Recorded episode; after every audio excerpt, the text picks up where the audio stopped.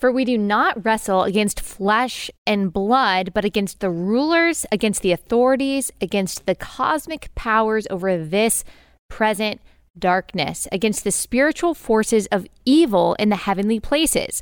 Therefore, take up the whole armor of God that you may be able to withstand in the evil day, and having done all, to stand firm. That's Ephesians 6 12 through 13.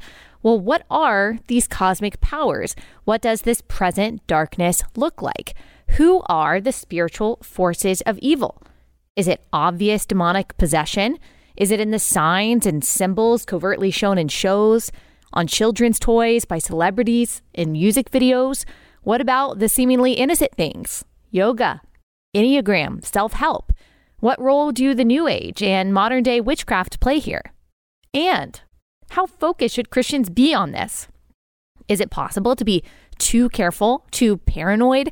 How does the goodness of God, the gospel of Christ, help us discern in a healthy way between good and evil, the things of God and the things of Satan? Well, we will get into all of this today, episode 666 of Relatable, with the hosts of Cultish, Jeremiah Roberts and Andrew Soncrant. Their podcast explores the impacts of cults from a theological, sociological, and psychological perspective. If you haven't listened to their podcast, I highly recommend it. They've got a lot of insight into this realm today. You are going to love it. As always, this episode is brought to you by our friends at Good Ranchers. Go to goodranchers.com slash Allie for a discount. That's goodranchers.com slash Allie.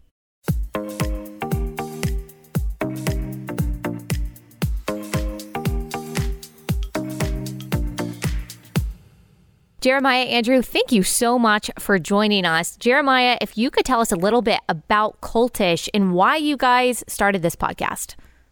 Uh, yeah, absolutely. And, and, thank you so much for having us on. So, Cultish started roughly about four years ago, and it came as a byproduct of the church that we attend. You've had uh, Jeff Durbin on your show before. Uh, he is our pastor, and he also oversees the studio that we are a part of.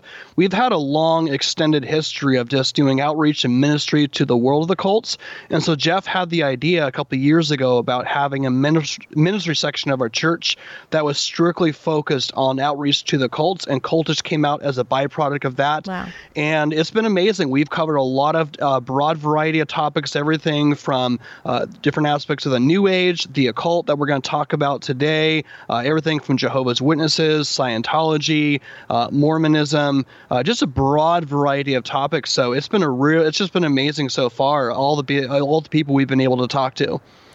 Andrew, tell me a little bit about Cultish. What have you loved about it as it has developed as a podcast, as all podcasts do? Is there anything that you have learned in your time of studying and talking about cults? Yeah, what I love most about Cultish is when we get those messages from people who tell us that they have come out of a cult or that Cultish uh, in some way has helped them actually notice that they're in a cult and then they get out. Because as the late and great Dr. Walter Martin said he says I I love you. You're in a cult. I want you out of it and with Christ. So that's the main purpose is for people to come out of these false assemblies and come into a relationship with the true and living God who is Jesus Christ the eternal God who took on flesh and died on the cross for our sins. So within all the research that I've done for cultish what I find the most amazing is the fact that the Bible right, is our sole infallible rule of faith and practice. We have it all in the Word of God. And when you look in research and go to cults or uh, many other false beliefs, is that there's always some type of external standard that they have to rely on other than the Bible, but they always these standards always fall short, right? Like the Bible has all the answers that we need in order to have peace with God through our relationship with Jesus Christ. So I think that's the most beautiful thing for me is actually through cultish I've even developed a more personal relationship with the Lord uh, throughout cultish. So I think that's a, an amazing thing. And Andrew, is that the technical definition of a cult, what you just described, or are there so, some other aspects of it that people could kind of look at and recognize? Oh, yeah, those are the telltale signs of a cult. Absolutely. So there, there's a there's two different ways to look at it. Uh, we like to go through Dr. Walter Martin's definition of a cult, which is uh, any group or person, central central leader who has a misinterpretation of Jesus Christ and the Bible. But there's also other ways to look at it in terms of we can go to secular uh, people like Steve Hassan or Hassan, however you want to pronounce his last name. But we can think of the BITE model: behavior control, uh, information control, thought control, and emotional control. So mm-hmm. we can look at certain groups and situations to how information is being fed to them, whether it be through one central uh, leader or organization that is controlling those aspects of their lives, which is typically uh, manipulation for a person to not think for themselves, but to actually replace their personal identity with the identity of their leader. Whereas in uh, with Christianity, biblical Christianity, we can actually know truly who ourselves are through the right relationship of Jesus Christ, because it takes us from a fallen state in Adam to a relationship with God, in which now that we can actually understand what it means to be human and to how to think biblically and to think critically around about the world around us. Whereas cults don't allow you to think critically, uh, you actually just have to, you know, obey without question. Hmm. And Jeremiah, what is the difference between a cult and a cult. O C C U L T. Right. So Walter Martin, uh, we mentioned he was the original Bible answer man. He was somebody that really laid a pioneer. He really pioneered uh, Christian apologetics in regards to cult, the cults and the occult. So two of his books I'd recommend. Uh, one is Kingdom of the Cults, and there's another book, Kingdom of the Occult. And so again, uh, Andrew's definition is is the one that we would write to, just a, a usually you would have a charismatic figure or an organization centralized uh, around a misinterpretation of the Bible and ultimately a misinterpretation of who Jesus Christ is. But as far as the occult goes, that really comes from the Latin definition uh, occultus, which really just means secret, uh, hidden things. And so when you look at the world of the occult, what you're looking at is really ancient the mythology of the ancient world. Uh, re- and so a lot of times when it's repackaged, that's the definition for the new age. But usually it's different spiritual practices, whether you ha- whether it's transcendental meditation, uh, practicing with tarot cards, uh, yoga, playing with Ouija boards. It's a lot of broad variety of spiritual practice. But the purpose of the occult is to be able to access or tap into spiritual dimensions to be able to attain secret esoteric hidden knowledge and there's a the god is very uh, explicit about saying do not answer into those dimensions because it's spiritually dangerous one for yourself but you don't have control over what comes out from the other side and if we've been able to interview extensive people who have uh, people with extensive backgrounds in the new age people like doreen virtue uh, mm-hmm. uh, we've had other people who are involved in burning man uh, and a lot of other strange spiritual practices and they've been able to share their experiences that really affirm what Scripture says about uh, the heavenly places, because the Bible is a dimensional uh, book, both physical and spiritual. Yeah. Andrew, do you have anything to add to that? Oh no, uh, yeah, absolutely. I'd have to just uh, second with Jeremiah here is that we have uh, magic, divination, sorcery condemned in the Bible in Deuteronomy chapter 18. It says, "There shall not be found among you anyone who burns his son or his daughter as an offering, anyone who practices divination or tells fortunes or interpret omens, or a sorcerer or a charmer or a medium or a necromancer or one who inquires of the dead. Whoever does these things is an abomination to the Lord. See how God actually puts this on the same level as child sacrifice, which is extremely interesting. But we can also think of sorcery, uh, divination, magic, the occult in a way to manipulate or get a one uppance in the world through supernatural means, uh, typically through objects and tools like incantations, spells, rites, rituals, uh, etc. Just to add on to that a little bit.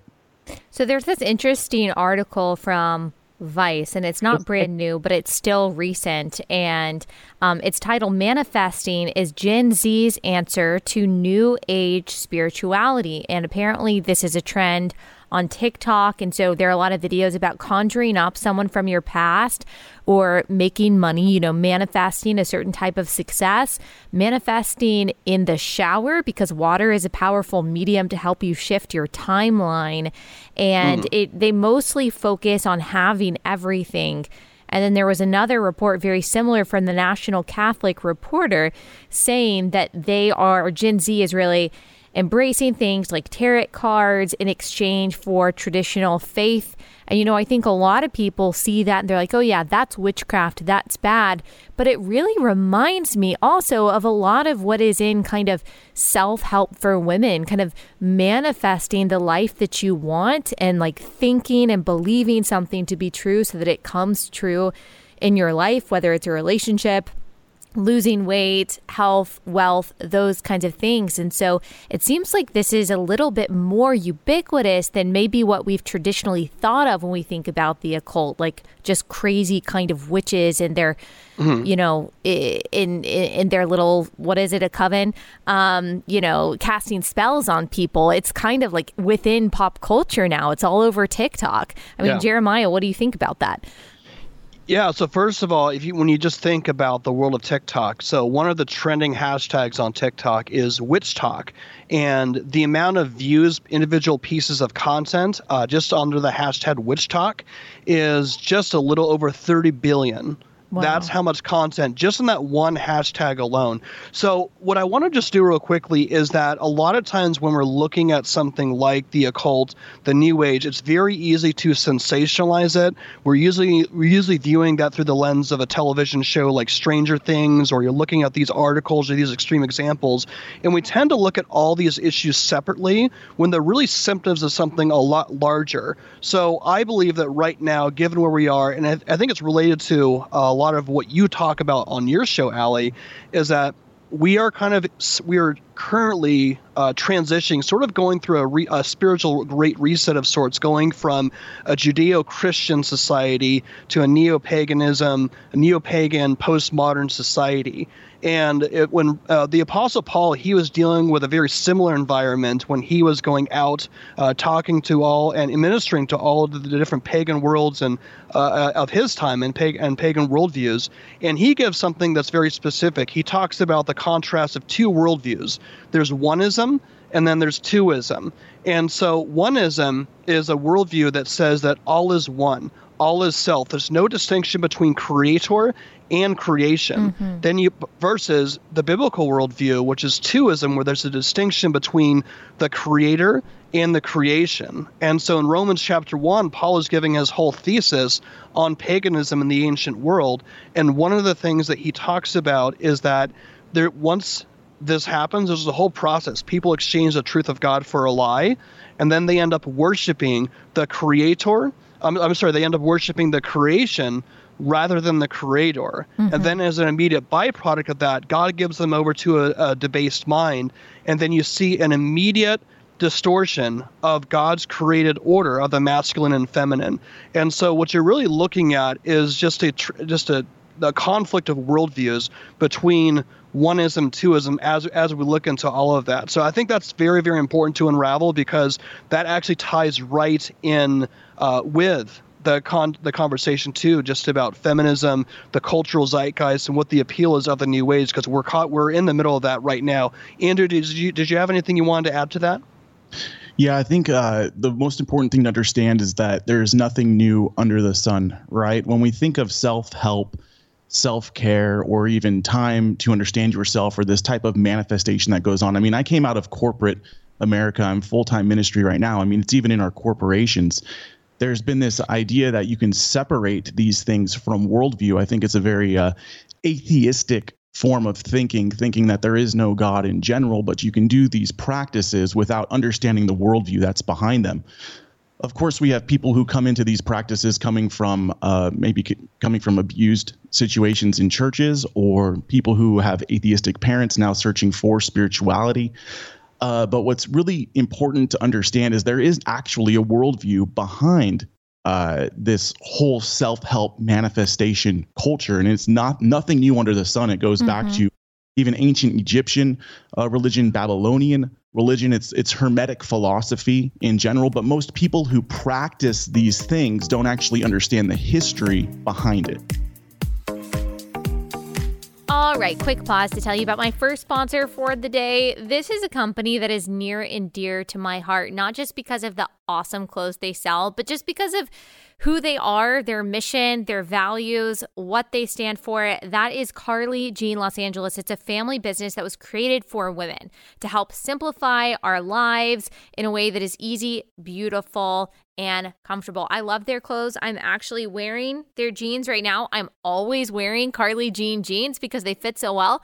And look, that's tough. Let me just tell you guys, I gained 60 pounds both pregnancy. I talked to some sweet lady the other day that told me she gained 16 pounds in pregnancy. And I was like, God bless you. I wonder what that's like. I gained 60 pounds with pregnancy. I'm just going to be honest. I still haven't lost all the weight that I want to since my last pregnancy. I would love to lose another 10 pounds. And that can be tough. Like when you haven't lost all the weight that you want to lose after pregnancy to feel confident in the clothes that you're wearing. That's why I love Carly Jean Los Angeles because their clothes make me feel comfortable and confident, even if I'm not quite as fit as I one day hope to be again. I mean, it's such a blessing to be able to find clothes that you really like, that fit really well in so many stages of life, and that make you feel really good when you have them on. That's what Carly Jean Los Angeles does for me. It can do it for you too. I love their stuff. Also, they're a pro life company. They are uh, run by a Christian. And so you can feel good about supporting them with your dollars.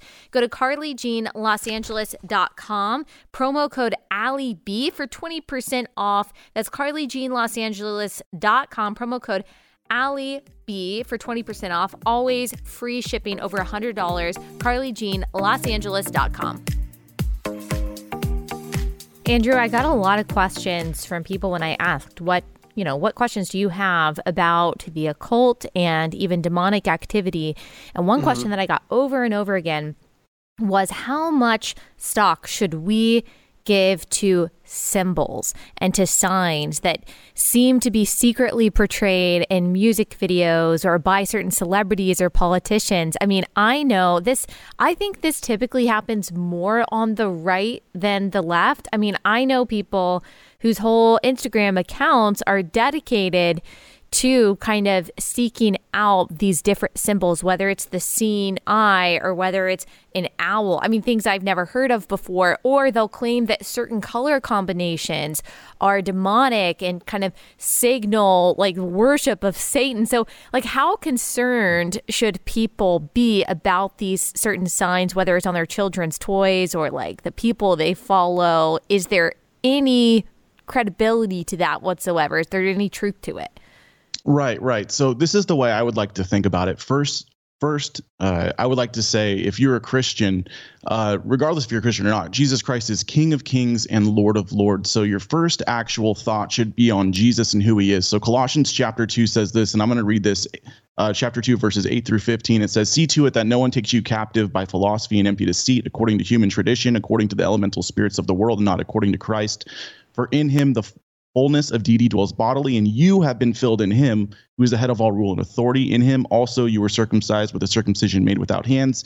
Continuing on, it states, and and you who were dead in your trespasses and the uncircumcision of your flesh, God made alive together with him, having forgiven us all of our trespasses, by canceling the record of debt that stood against us with its legal demands. This he set aside, nailing to the cross. And here's the clincher: He disarmed the rulers and authorities and put them to open shame by mm. triumphing over them in him. So first you need to set your relationship on Christ, not focus too much on signs and symbols. Christ has already conquered over them. If these things take your relate take you away from your relationship uh, with Christ, you are falling prey to the elemental spirits of the world. None of these things can stop Christ and his kingdom from uh, continuing to grow, number one.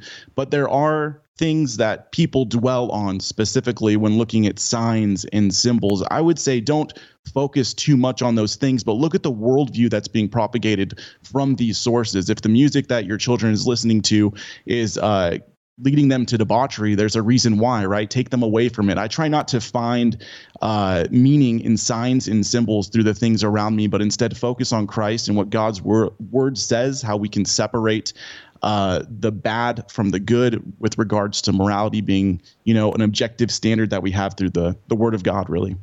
Right, right. And uh, Jeremiah, do you have anything to add to that about signs and symbols? Yeah, I mean, I think when you look at the world of the occult, I mean, you look, you have all the different sides. You have the all-seeing eye. You have people that are covering one eye to, to doing some sort of Illuminati sign, and I think there is a lot of shortcomings when it comes to trying to use discernment when it's pin the pin the Masonic sign or pin the symbol on somebody and to say, oh, this is that like they're they're believing this or teaching this because what you're actually doing is those symbols come from a worldview where it's all looking into secret, uh, esoteric, hidden knowledge. And so I think there is a danger when you try and mirror that exact worldview of uh, esoteric, secretive uh, knowledge. Because when you look at the uh, the Christian worldview, it's a it's it's an open ministry. That was the contrast between Christianity and even all the Gnostic religions of the earlier days. People were always trying to say, "No, I have the secret hidden knowledge that you need to look to me to. Where mm-hmm. in the mm-hmm. where in contrast, you just said everything that I've done openly, I've always taught openly in public in the synagogues. In synagogues, I've done nothing in secret, and that's what every single cult does. That's what the realm of the occult does. They always revel in secret, hidden, private, esoteric revelation. So when you actually are looking at the world around you, for example, I just had there's a friend of mine, Miss Titus. She's a YouTube influencer. She did a video critiquing Beyonce's Church Girl. Now there are people who would talk about Jay Z and Beyonce and their affiliations when they're doing the Illuminati and, mm-hmm. and talking about those affiliations. But at the end of the day, the best way to critique people like that is to compare what they are contrasting with Scripture. So my friend Miss Tides, what she did is she she took Beyonce's lyrics line by line and critiqued it against scripture. And I think that's ultimately the lens in which we should view uh, everything the world, media, how we talk to each other, how we relate to each other, how we love our neighbor, but even how we deal with the spiritual realm.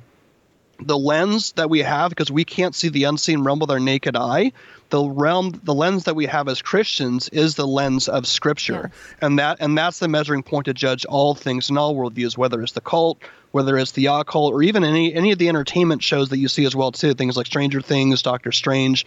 You need to be able to understand what are they depicting in that worldview and how do we measure that by scripture. Yeah, that's a really good point. And y'all are kind of making me realize that even though I think a lot of the people who are trying to look for those hidden messages and music videos and different brands and things, they probably mean well and maybe they feel like they are trying to help people be discerning. But as both of you pointed out, the really obvious contradictions between God's word and what a lot of these celebrities and brands and, you know, musicians are doing are already there. They're already mm-hmm. observable and they're also more important. So I, I think that symbol seeking can be a distraction also from actually just discerning between what the world is doing and what God's word says, which is both of you are saying that is far more important. People can kind of get themselves all wound up looking for different, you know, possibly demonic color combinations and, you know, the different influencers that they follow and miss that they need to be discerning between what is harmful or what is sinful and what is actually glorifying to God, which is the much mm-hmm. more important mission. Yeah. Um, now, if you have anything to add to that, feel free, Andrew or Jeremiah. But I was going to also transition yeah. to demonic oppression, but go ahead.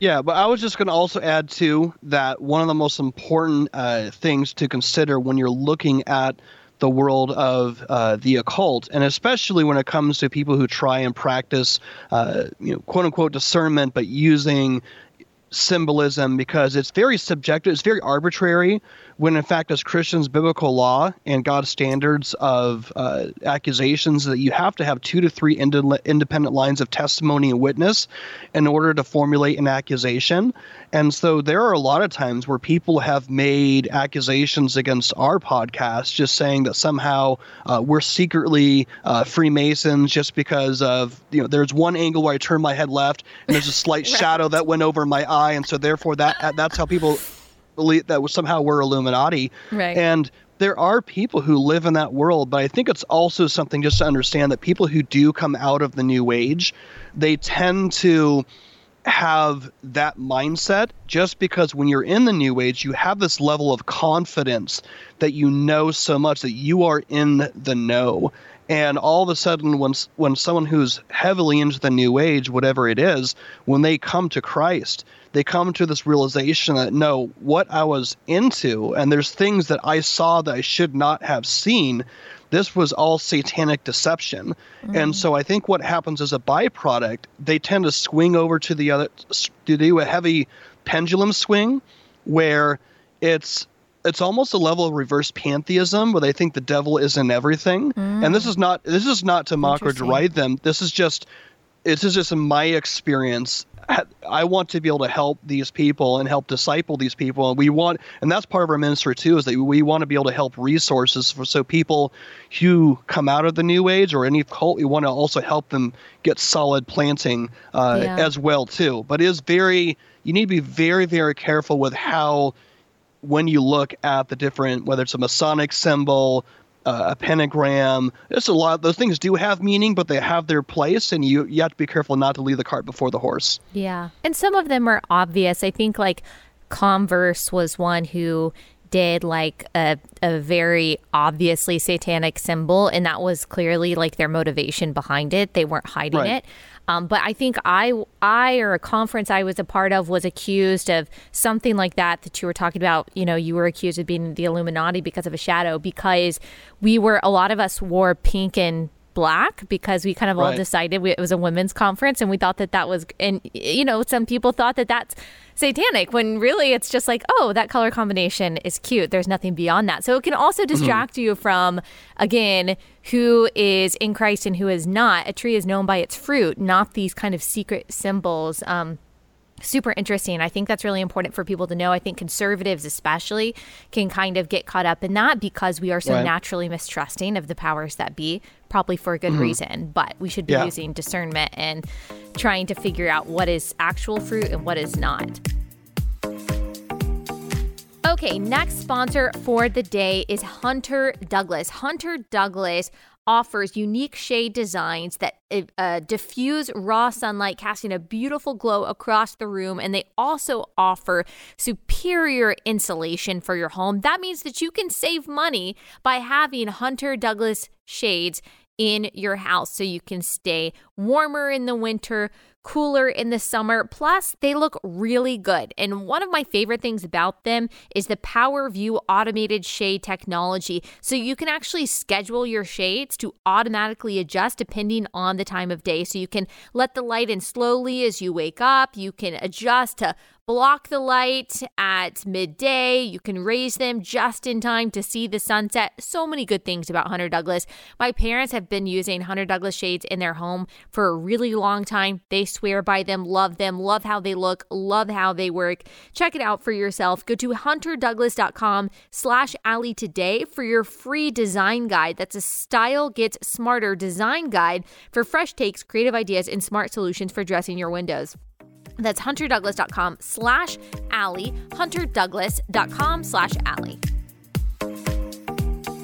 Now, Andrew, I do want to talk about, um, we're talking about this kind of already, but specifically demonic possession or demonic oppression. I got a lot of questions about what does that actually look like? Some people asked, okay, depression and anxiety, is that demonic oppression? Is sickness demonic oppression? Psychotic episodes? Are people actually possessed by demons today? Is all of what we're talking about witchcraft? Is that demonic possession? So, what exactly is it? What should the Christian know about it? What should we be looking for?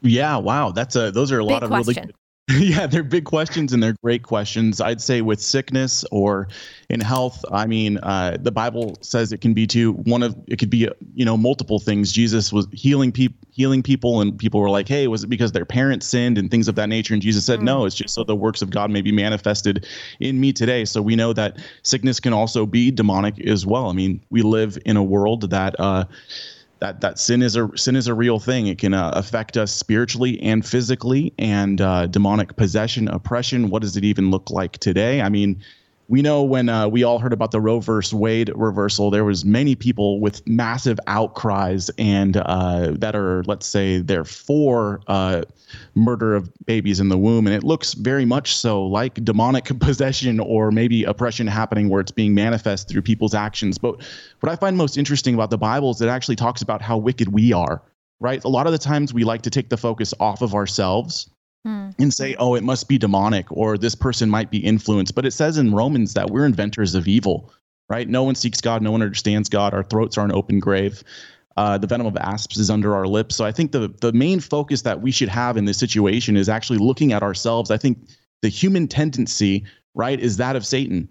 Uh, in the garden, we fell because what we say? We said we don't want to listen to the words of God. Instead, we want to do what we want to do, try to essentially dethrone God, the very same thing Satan did. So humans have the tendency as well to be extremely evil. I don't think uh, demonic oppression and possession looks the same as it did in Jesus's time. I think there was a very specific reason for it and why Jesus showed up at the time that he did and why demonic uh, possession was so rampant then. I think Jesus actually changed that in his death, burial, and resurrection. I believe that Satan is bound uh, today because the strong man is bound while the kingdom of God plunders through uh, was once the kingdom of Satan. So uh, it's it's it's an interesting dynamic to think about, but I think we lose focus when we look too much at things looking for the demonic. I think we need to look yeah. at ourselves first in our relationship hmm. with God in order to truly love neighbor. We need to be focused and captivated on Christ in order to actually live as Christians should live. If does that make sense a little bit? Yeah, it does. Jeremiah, do you have yeah. anything to add to that?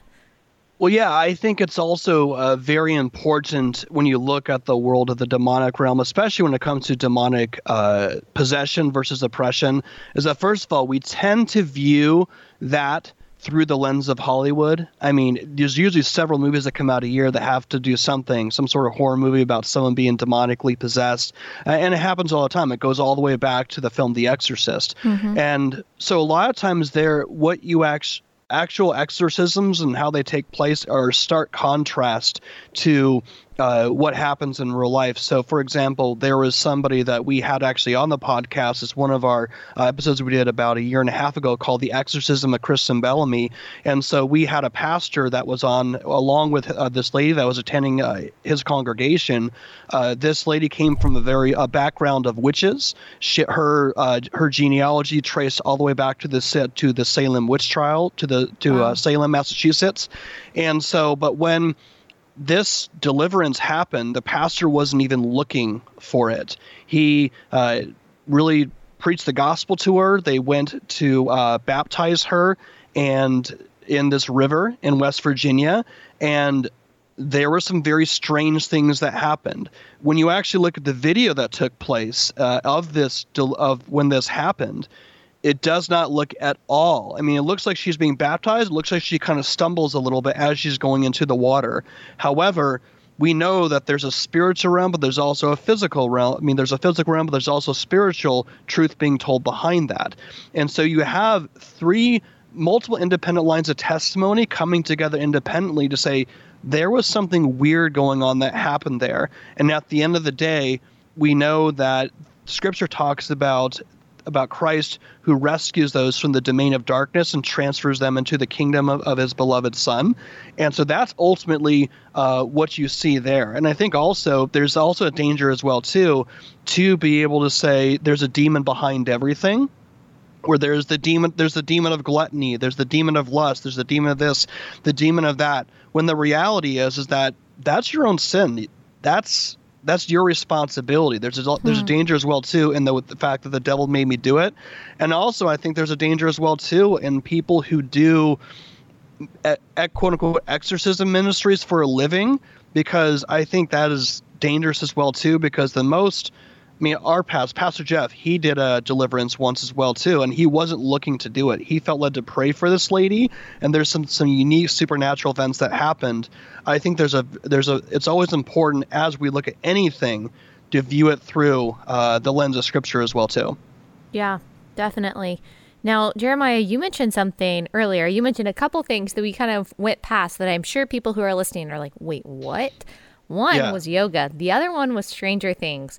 And we've mm. talked with Doreen Virtue as well. And so we've talked about um, yoga. You know, she actually changed my mind about yoga because I was of the belief okay, how, how can it be all that different from Pilates or from stretching? I'm not thinking of anything spiritual about it. Um, right. And so Jeremiah, what did you mean when you mentioned that yoga kind of was part of this occult world of trying to access another spiritual uh, realm? Yeah, well, it's interesting you ask that because whenever we make a post about it, it gets fiery. There's a fiery comment yeah. section right yeah. away. It becomes it becomes a little bit of a free for all in the comment section. I think the question to ask when you look at the conversation regarding yoga is not to get super paranoid to sensationalize it, but just to ask a simple question: What is yoga? Is it just a stretching practice that just so happens to have some ancient spiritual spiritual components that you can separate yourself self from? Or is it fundamentally a spiritual practice that just so happens to have physical elements as a byproduct? In the same way you would ask is there are there physical components are there things that happen to your body physiologically if you're a muslim and you bow towards mecca when you're in that when you're in that position probably yes and so when you look at yoga as a whole, we would argue that it is inherently a spiritual practice that just so happens to have physical components with it. The, the word yoga really means yoke, and it's really uh, yielding yourself really to different uh, ancient uh, Hindu deities. In fact, a lot of Christians over in India look at Americans in the West who are trying to make these justifications and they're honestly asking, what are you doing? What are you doing? Because they, they know what it is.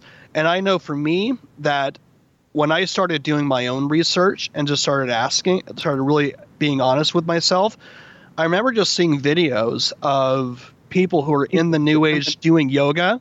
I knew what they were doing, and I came to a point of conviction saying, I can't do this anymore. So I would just say for anyone who is trying to justify using yoga. Maybe you're not liking that we're having this conversation. I would just say, really do your own research. We have a series called Exploring the Spiritual Dangers of Yoga. Look into it and just ask yourself, can I fundamentally do this and be consistent with what we're called to be as a Christian when it says present your bodies as a living sacrifice and, and just ask yourself the question. We, we want people to come to their own conclusions, but at the same time, uh, do their own research. And we do have a lot of resources where people can find out about that.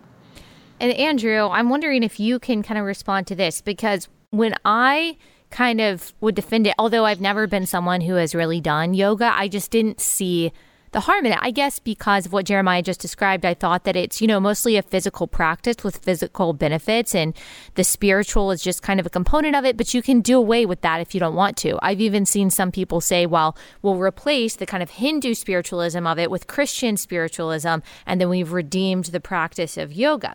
And a lot of people use 1 Corinthians 8 4 through 13 about meat sacrifice to idols so, therefore, as to the eating of food offered to idols, we know that an idol has no real existence and that there is no God but one. For although there may be so called gods in heaven or on earth, as indeed there are many gods and many lords, yet for us there is one God, the Father, from whom all things and for whom we exist, and one Lord, Jesus Christ, through whom are all things and through whom we exist. And so, you know, it goes on to talk about not tempting your weaker brother, but really it's fine if your conscience doesn't convict you eating meat sacrificed to idols. So some people kind of use this passage to try to defend yoga and saying, okay, but we know that the Hindu gods are not real. We know that we're not really worshiping them. We know that there is one God. Why can't I practice the physical, you know, why can't I reap the physical benefits of yoga and still worship the one God? What would your response be to that?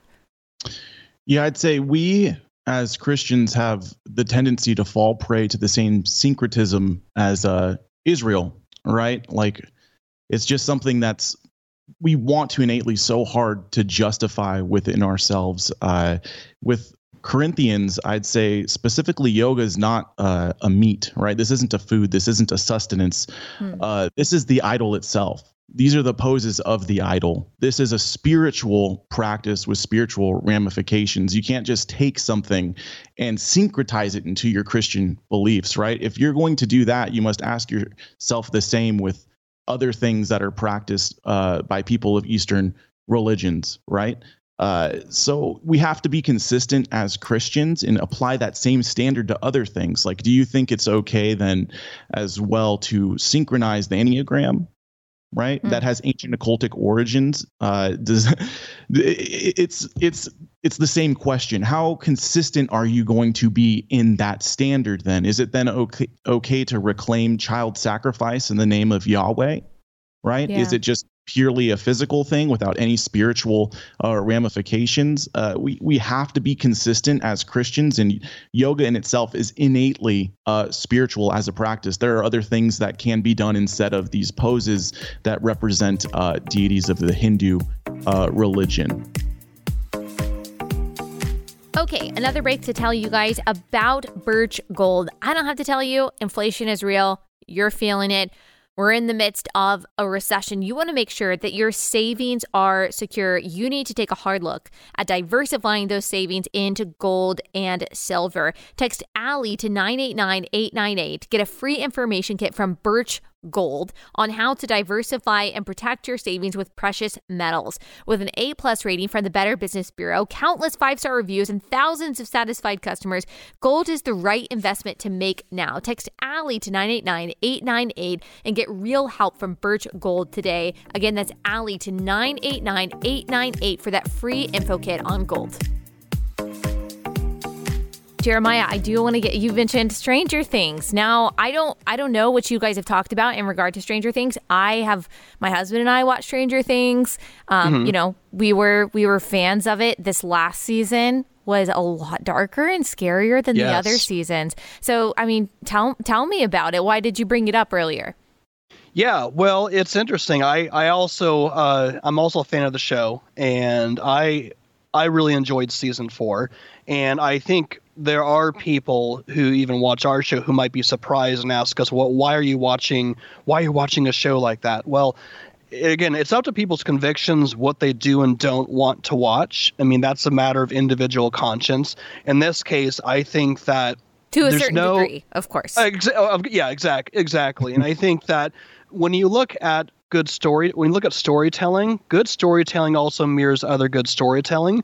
And i think at the end of the day it's important to really understand the worldview that's becoming behind a uh, show like stranger things so when you even look at Stranger Things 4, you look at one of the primary characters, Eddie Munson, and he's part of the Hellfire Club, and this is a group that's playing Dungeons and Dragons.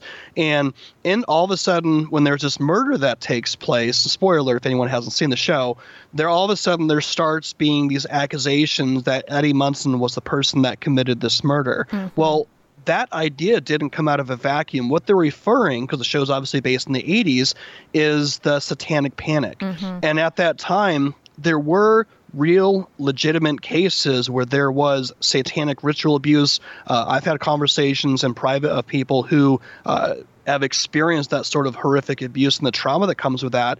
But there's also examples where people sensationalize things, and as that, false accusations uh, come about, and that's a big part of what uh, happened in the 1980s. There was a, uh, there was a uh, book that came out, for example, in the 80s called Michelle Remembers, that was talking about this case of satanic ritual abuse. That book created a firestorm. You had people that were uh, women who were going into therapy, who were trying to uncover what was wrong with them, and they were all all these people were uncovering memories of horrific things that happened to them. Uh, many a times, you had people who were thrown uh, into jail and thrown into prison uh, wrongfully because of the fact that it was one person's witness against another. So they're they're talking about like a real real issue, and also in the same way, in the worldview of Stranger Things, I mean, you're looking at the upside down world yeah. where you're where there's these other entities, dimensions, and powers, and so I think that's a catalyst for me to be able to have conversations with people about the true reality, ultimately, of what the Bible talks about, because we might look at someone that like a char- the character Eleven or somebody who's been in the upside down world, and they're trying to explain to people in the real world what happened and about this upside down world and people look at them like they're crazy.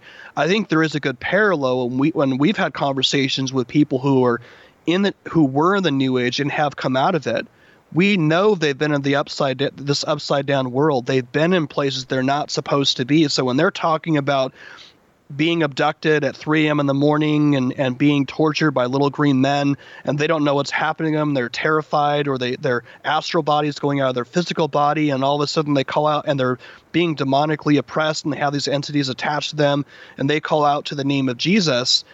And all of a sudden that stops, and that leads them to a, uh, grab a Bible, and all of a sudden realize that Jesus is of, of who Jesus is, that's a real reality. And a couple years ago, I would have heard someone telling me that, and I would have thought that they were crazy. Maybe this is all in their head. Maybe they just need to just calm down a little bit.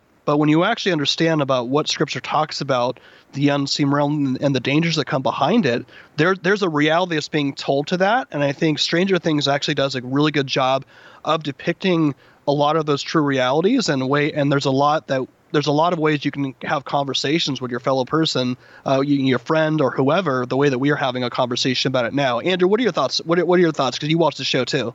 Yeah, yeah, yeah. What what I think uh, essentially is that we have a zeitgeist, right? A spirit of the age, uh, essentially now with this new neo paganism and spirituality that is being uh, brought to the Americas. And I think what it is is really a rebounding of the most uh, prolific, like Thomas Paine, atheistic thought, right? We have society of people that have been told for so long that God doesn't exist. There's only the material world around us. And now there's this re embracing of paganism because the offspring of these people who were taught that there is no God now are searching for truth somewhere else, right?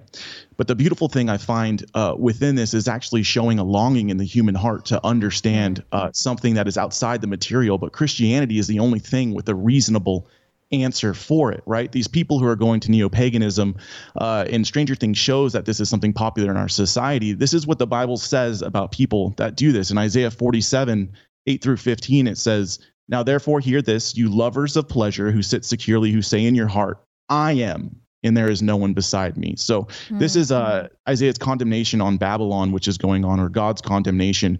But it, that there's two key things happening here: is that the people that are going after other gods, they're usually lovers of self, and they sit and they say, "I am."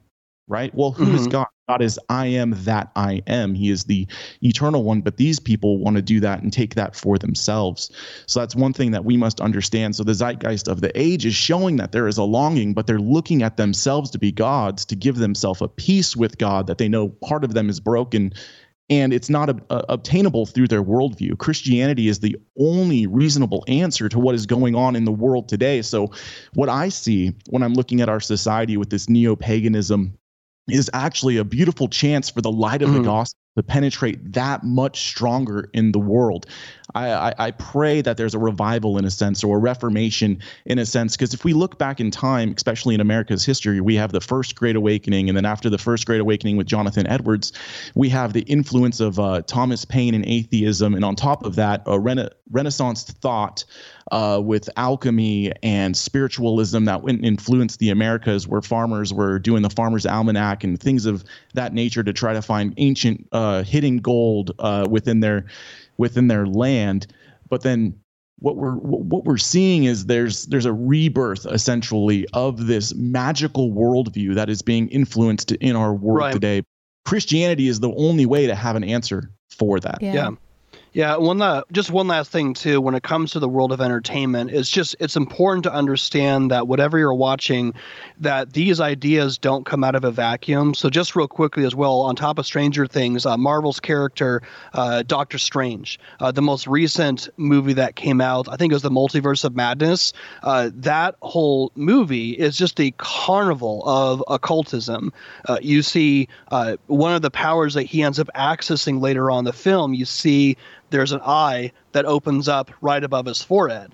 Now, that doesn't happen in real life, but that's symbolic of what happens in the New Age, where you believe that you can open up your uh, third eye by doing certain things to activate your pineal gland, and that accesses dimensions that are spiritually dangerous. We have plenty of conversations about that.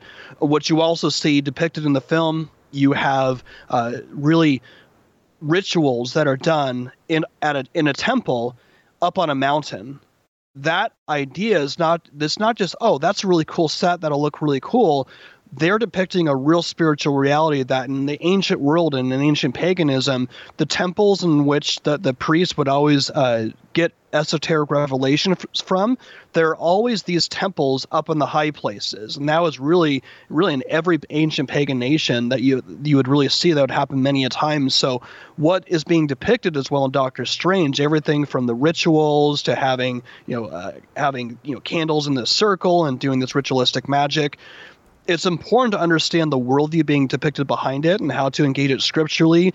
But I think there is a real danger into going into a movie like that and thinking that everything being depicted in a film like Doctor Strange is just fantasy because they are depicting things that are real and we have to be able to give answers to.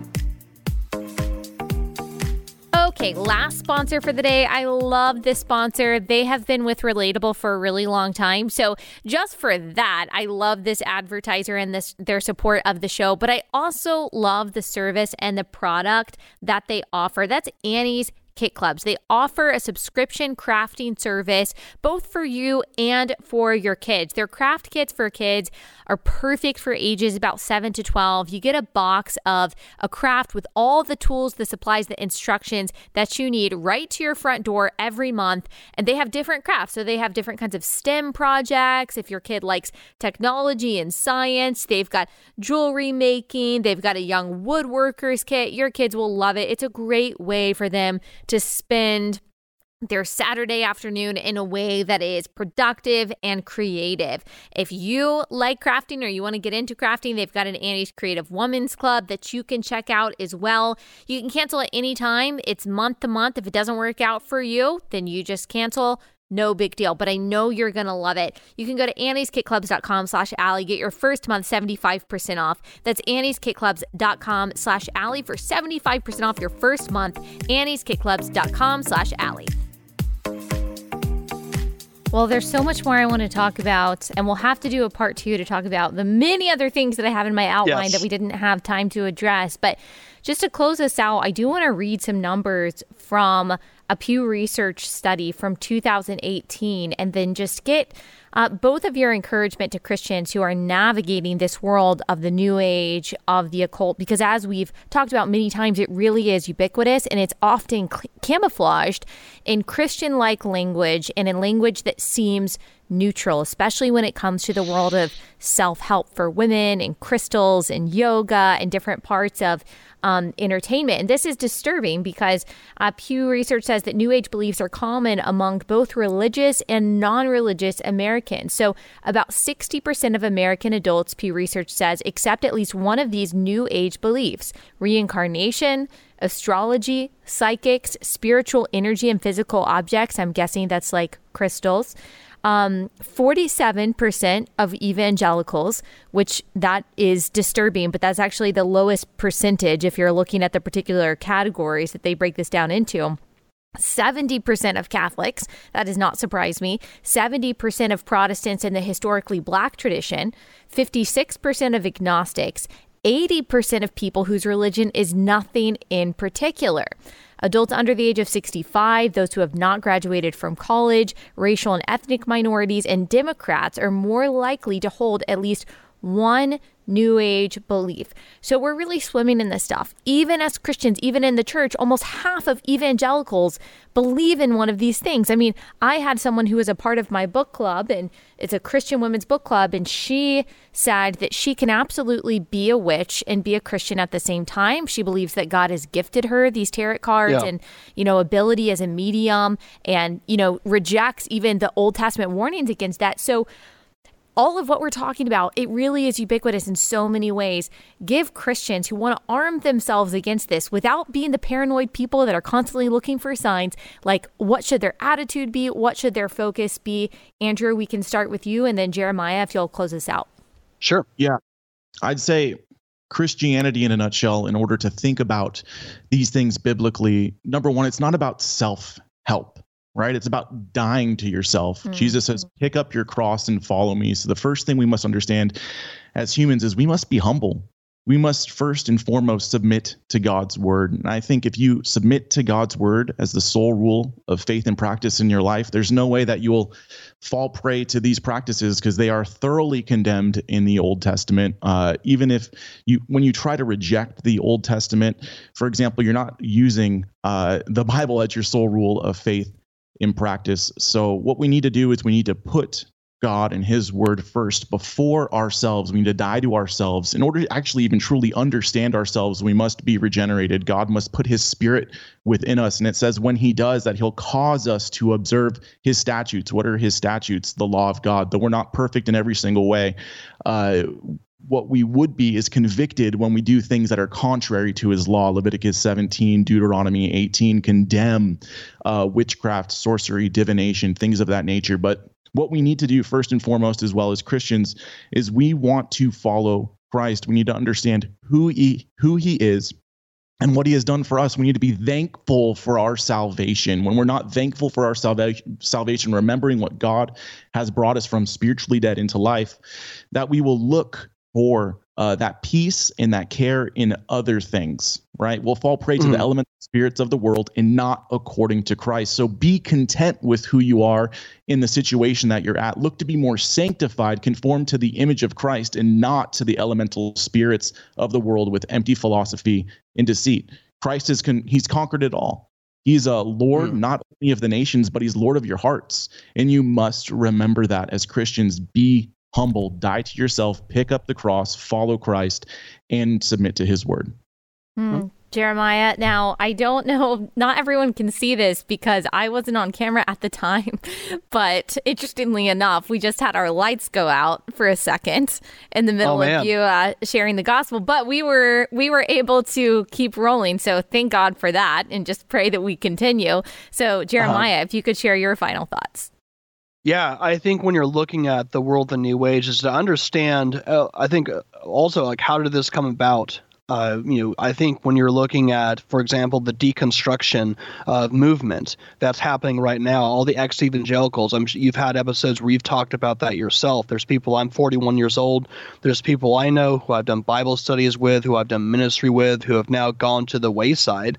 And I think also there are a lot of people in that world, even in the evangelical world, have delved into the New Age really as a byproduct of just evangelicalism as a whole. Where Walter Martin said the, the cults are the unpaid bills of the church, where we didn't really confront these groups when they were up and coming, and now groups like Joseph Smith, Mary Baker Eddy, uh, all these different groups have started, and because of that, now they have these giant organizations with millions and millions of members. I think in the same way that the the occult and the explosion of the occult is also an unpaid bill of the Christian church, just because we've had all these you know very uh, watered down, wishy washy uh, gospel. When you're looking at discipleship, a lot there's not really discipleship with kids growing up. There's not really mm. a, a, fam- a centralized. The father isn't spiritually leading in the home and so there's a spiritual vacuum that, that people are longing for true spiritual answers, and they're not giving it with the evangelical wishy washy gospel. So, what you need to understand is it's very easy to uh, look at everything that we've talked about in the new age whether it's uh, whether it's the occult whether it's seances whether it's witchcraft all those things it's very easy to get fearful and even get angry at those very people on WitchTok. but it's important to understand that in Ephesians 6, it says that our battle is not against flesh and blood, but against the forces of darkness, against the principalities and power, uh, powers and powers that be. In fact, it also says that the God of this age has blinded those from seeing the light yes. of the glory of the gospel of Christ. So we need to understand that these people, they are looking, they have a Jesus shaped hole, and they're trying to find really wholeness and fulfillment in which they can only find in Christ. And that's why the late Dr. Walden, I would recommend you get a copy, especially of this book, uh, Kingdom of the Occult. It's a very, I mean, it's a thick book. And it goes to show that there has to be better, an- you have to give good answers that are bigger than Jesus tells me this I know, for the Bible tells me so. Uh, but he, the late Dr. Walter Martin, he had a point. He was closing out in one of his lectures, and I remember this just like always. It's always hit me when I when I heard him say this. He said, "Help us to have compassion and the love of Christ for these people that are seeking help, but not from thee, but from the forces of evil. And I think at the end of the day, that's that's what's really happened. A lot of these people who are witches, mediums, astrologers, uh, warlocks, who are doing all these things, they come from a very broken background. They've experienced a lot of trauma in their life, and they're desperately trying to find emotional healing, fulfillment, in all of these esoteric practices, but in reality, what they think they're finding fulfillment, at least on the surface level, but but there's this there's satanic deception behind it. So I think we need to not fear it, but we need to have Christ as the authority because the Bible says, Greater is he that is in you than he that is in the world. And we need to be able to confront these worldviews. But you don't, you want to make sure when you're talking with your friend who's in the new age, you're not trying to win an argument. The goal is not to be right. This is a real spiritual discussion. You should, uh, that you're. This is a real spiritual battle that's that's happening back and forth. So you need to make sure that when you're giving apologetic answers, it's not just about refuting them, answering them, but really having prayer being part of it as well too. So I think there's a very that's it's a that's maybe an example of a good holistic approach. So uh, yeah, yeah, I really appreciate you having us on, and we'd love to talk. There's a lot further I'm sure we could explore. Yes. But uh, yeah, we really appreciate the time uh, to be able to talk with you today. Well, thank you so much. And I know it can just kind of be um, frightening and feel heavy when Christians are thinking about this stuff and and yeah. looking at this, looking at lost things and lost people often does make us sad. But thank you guys for bringing it always back to the gospel and reminding us that we as Christians already have victory in Christ. And so I just want to read this from the end of Romans 8 just to remind people of whose we are and who we are. And I wish I could read this whole passage, but starting at verse 35 Who shall separate us from the love of Christ? Shall tribulation or distress or persecution or famine or nakedness or danger or sword? As it is written, For your sake we are being killed all the day long. We are regarded as sheep to be slaughtered. No, in all these things we are more than conquerors through him who loved us. For I am sure that neither death, nor life, nor angels, nor rulers, nor things present, nor things to come, nor powers, nor height, nor depth, nor anything else in all creation will be able to separate us from the love of God in Christ Jesus our Lord. That Ephesians 6 passage says that our battle is against the cosmic powers, the powers over this present darkness, while not even those powers can separate us from the love and the strength and the power of Christ. And that is where our hope and our peace lies. So thank you guys so much for representing that so well. I really appreciate it. Encourage everyone to check out the Cultish podcast, to follow you guys. Thanks so much for taking the time to come on. Thank you. Thank you.